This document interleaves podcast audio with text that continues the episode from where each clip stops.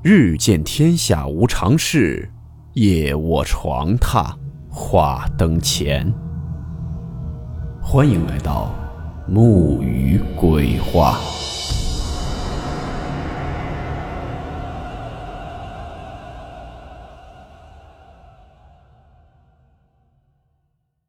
大家好，我是木鱼。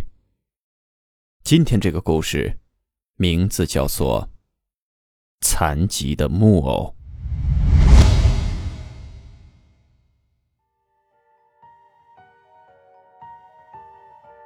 大明、小明是一对亲兄弟，年龄相隔八岁。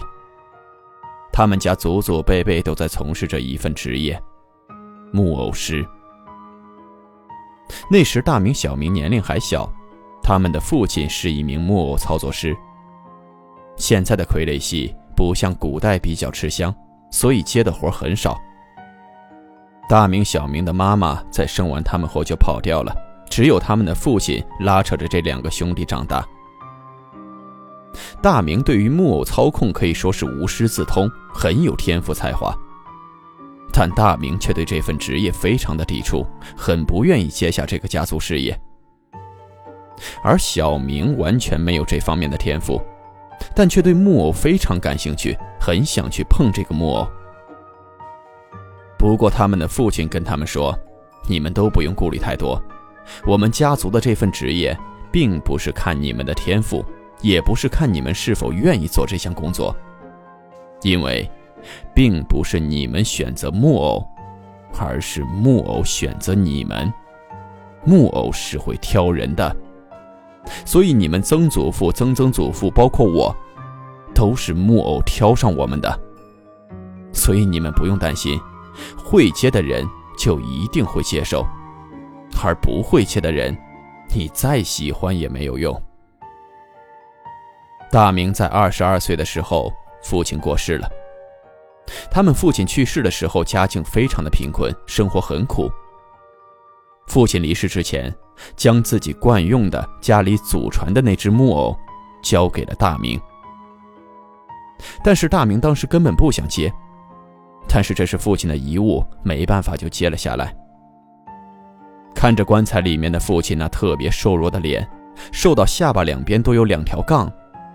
那样子，很像一个木偶。看到父亲的样子这么惨，大明更加坚定了自己的想法：我绝对不要接受木偶师这个工作。结果他就在父亲的葬礼当中，偷偷的又把那只祖传的木偶塞到了他父亲的棺材当中，一起入土下葬了。后事办完后。大明什么心也没留下，直接就离家出走了。他早已经受够了这个破败不堪、穷困潦倒的家庭，只留下了十四岁的小明。小明住在了一个亲戚的家里，寄人篱下。就这样过了八年，小明也二十二岁了，可以独立的生活，也已经离开了亲戚家，自己一个人生活了。可是有一天，他忽然接到了失踪八年的哥哥大明的来信。看信的地址，哥哥已经搬到了很远的城市。信里哥哥跟小明说：“我们见一面吧，有些事情需要当面说清楚。”虽然小明对自己的哥哥当初抛下自己一个人走掉，心里还是有些隔阂，但终归是亲兄弟，还是按照哥哥约定的时间地点去见面了。哥哥已经三十岁，过着完全不一样的生活，找了一份很好的工作，看家里的布置就不是一般的家庭。太太也很漂亮，而且也已经有了一个三岁的儿子，儿子也很可爱。哥哥已经完全撇开了木偶师的生活，和木偶也已经完全没有任何关系了。小明来到哥哥家，见到大明后。却发现哥哥的表情很不对劲。明明是哥哥邀请我来的，为什么要一直摆着一副臭脸？感觉好像对我有什么仇恨似的。整个晚餐的过程中也全都是冷嘲热讽。晚饭过后，小明终于忍不住，就问哥哥：“你到底什么意思？你找我来却一直在损我，你看不惯我就不要找我过来啊！你完全可以不跟我相认啊！你已经失踪了八年了，为什么现在还要一直挖苦我呢？大明把小明拉到了一个房间里，直接就跟小明说了一句：“你要多少钱？”小明当时一头雾水，完全听不懂哥哥在说什么。什么多少钱？大明这时对小明说：“你是不是借由这件事情在告诉我抛弃了你，告诉我没有继承父亲的遗志？说吧，你要多少钱，我给你就是了。”小明还是一脸懵。这时，大明打开了一个盒子，就看到当年八年前已经埋在棺材里面，跟父亲一起下葬的那只木偶，出现在了那个盒子里。木偶全身脏兮兮的，都是泥巴，而且那木偶的手和脚都有着很明显、严重磨损的痕迹。大明就认为是小明特地把爸爸棺材里面的木偶挖了出来，寄给了大明。而且从头到尾都一直在跟踪他，跟踪了八年，然后把这只木偶寄到大明的家里，告诉他：“你没有养我，你没有做到一个长兄的责任。”大明讲完自己认为的事情后，小明更是百口莫辩。小明说：“我完全不知道啊，这是我八年来第一次见你，也是第一次知道你的消息。而且这只木偶，你当年不是偷偷把它埋到棺材里了吗？现在怎么在这里？”我也不清楚啊，这不关我的事儿。大明当然不相信小明说的话，两个人就吵了起来。大明的妻子听到动静后，就来到他们旁边劝架。三个人就在那拉拉扯扯的争吵个没完。大人在这边吵架，吵得非常凶。但此时，大明那三岁的孩子。不知什么时候也踉踉跄跄地来到了他们这个房间。大人在旁边吵，那孩子却一点一点地爬到了那个放着木偶的盒子旁边。结果，惊人的一幕出现了：那孩子拎起木偶，直接就开始操作了，甚至操作的非常流畅，完全是无师自通。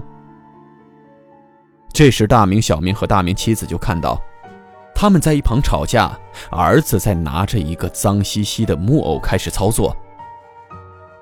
大明妻子看到后，马上跑了过去，一把抢过来那只木偶就丢在了一边，斥责孩子这么脏、这么不吉利的你也玩，不要碰这个东西。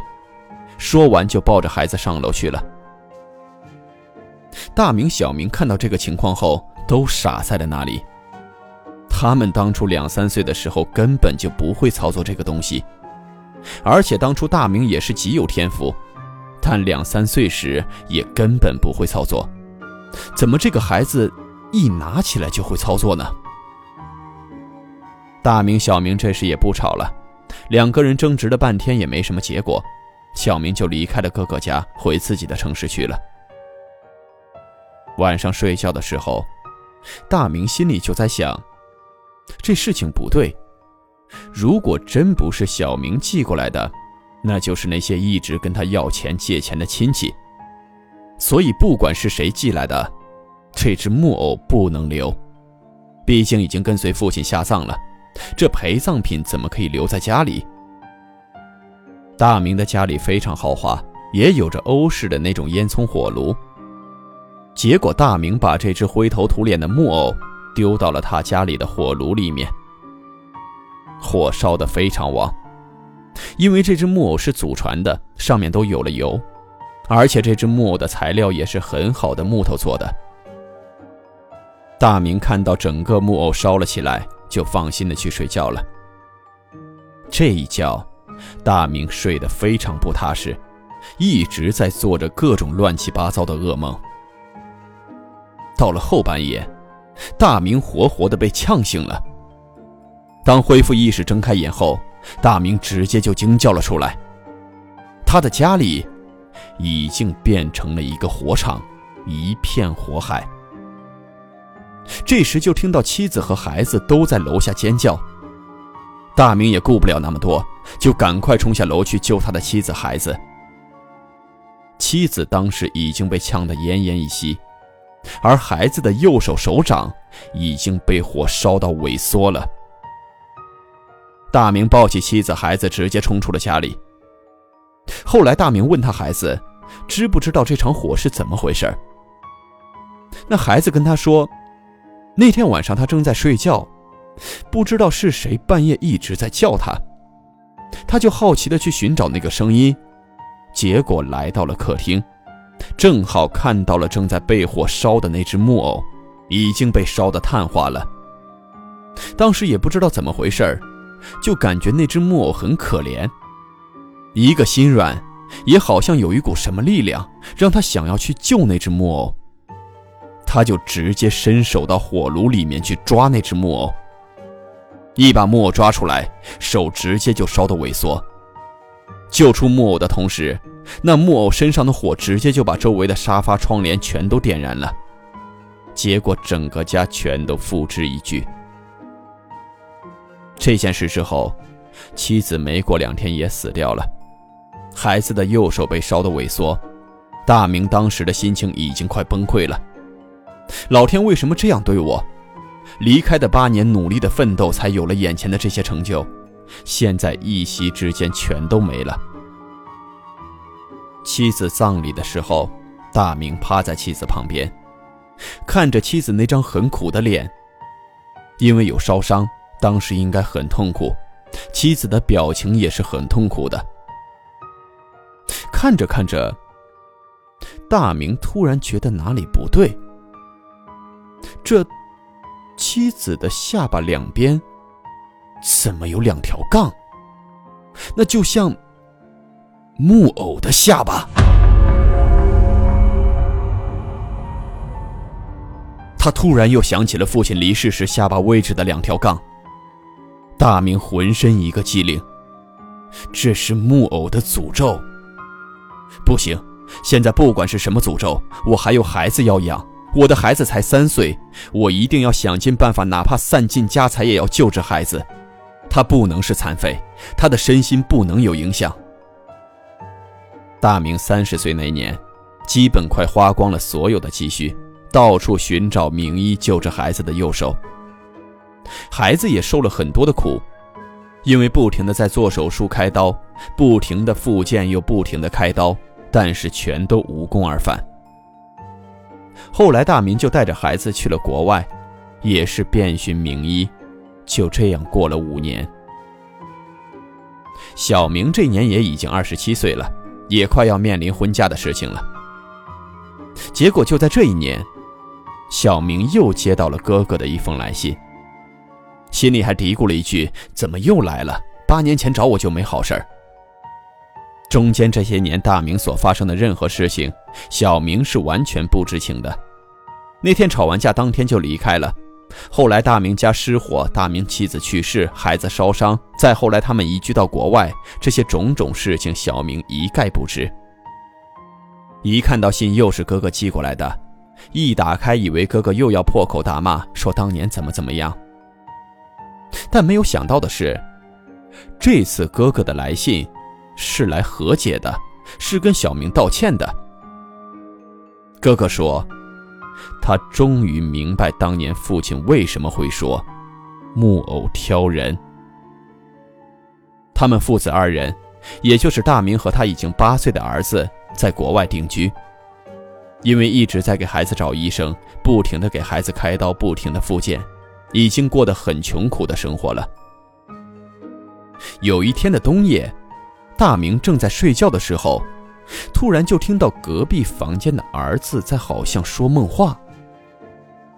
他就认为可能是儿子想妈妈了，毕竟孩子还小，虽然已经过去五年了，已经八岁了，但肯定还是会想妈妈的。他就起身想去安慰一下儿子。当大明正要开儿子的房门时，他突然听到，他儿子此时正在装着老人的声音，用着一种特别苍老的语气说着：“你以为你逃得掉吗？你以为你可以抛弃我吗？”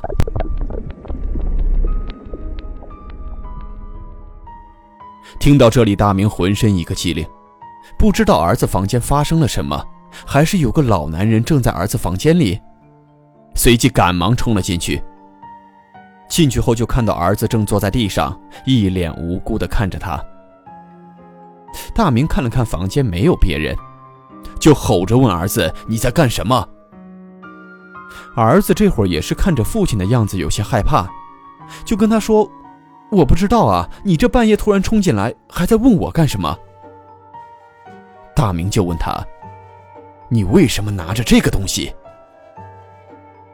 此时，大明的儿子正在用着那只已经完全残废、被烧得萎缩的手，灵活地操纵着一只木偶。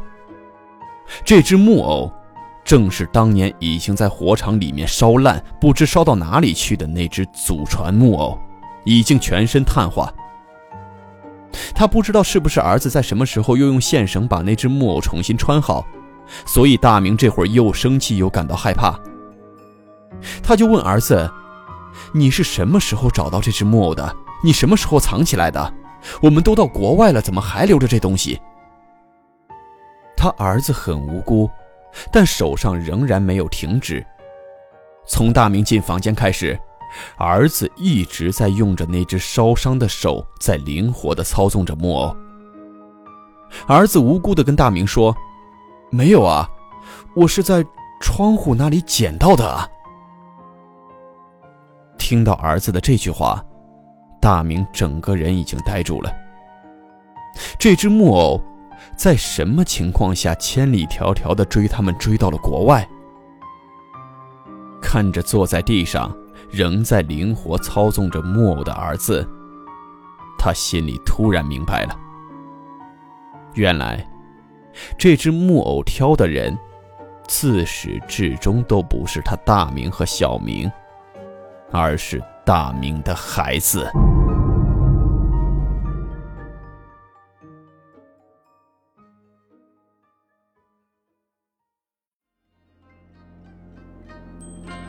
好了，我们今天的故事到此结束，祝你好梦，我们明晚见。